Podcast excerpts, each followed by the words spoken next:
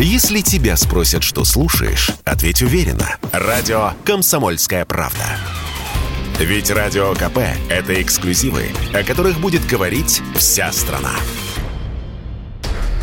По возвращении из Португалии молодой россиянин обратился к врачам с характерной сыпью. Это произошло в Санкт-Петербурге. После обследования медики поставили диагноз – оспа обезьян. Об этой болезни заговорили в конце весны, когда случаи заражения начали выявлять в Великобритании, Португалии, Испании, Швеции, Бельгии, Италии, Австралии и США. У инфицированных врачи отмечали такие симптомы, как лихорадка, головные и мышечные боли, боль в спине, увеличение лимфоузлов, озноб и истощение, плюс та самая сыпь. Начинается на лице, затем затем распространяется на другие части тела, включая половые органы.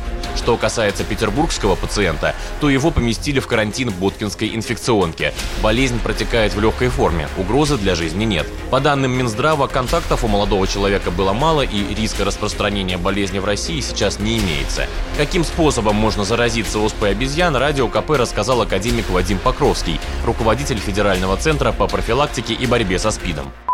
Известно, что вирус обезьяньей оспы передается при близком контакте с различными телесными жидкостями.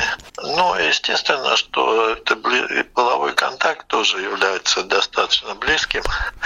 Поэтому в некоторых случаях э, тут трудно отличить, э, в какой момент э, произошло заражение.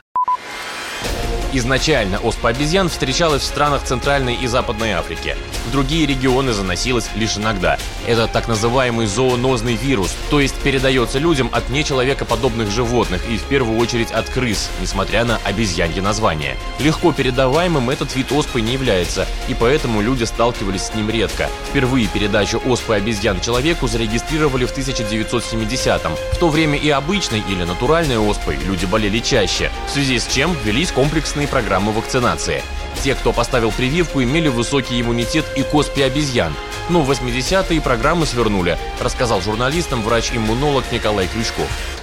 В общем, может быть, причиной является именно а, то, что прошло достаточно времени с момента проведения комплексных, масштабных а, вакцинационных программ а, по, профилактике натуральной оспы. Вакцина от натуральной оспы дает перекрестный иммунитет и к обезьяне оспе, и, соответственно, там эффективность высокая. И те, кто был в свое время в детстве да, вакцинирован от натуральной оспы, те, соответственно, сохраняют, должны сохранять большинство из них иммунитет и к обезьяне оспе в настоящее время. Но, к сожалению, таких людей становится все меньше и меньше, потому что где-то в середине 80-х эти программы были свернуты.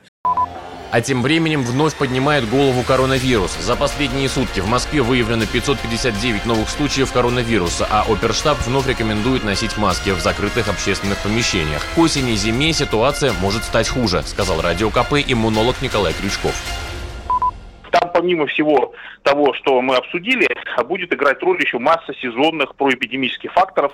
Люди вернутся в города, э, наполнится, города наполнятся населением, часы пик на транспорте, маски никто не носит, еженедельно коллективный иммунитет уровень снижается. По официальным представлениям, вот насколько я мог посмотреть, значит, где-то уже оценка 25, 20, 25 процентов. Это уровень коллективного иммунитета. Я думаю, что где-то, может быть, реальный уровень в районе 30-35 процентов, что все равно очень мало и гораздо ниже, чем нужный уровень 85 процентов.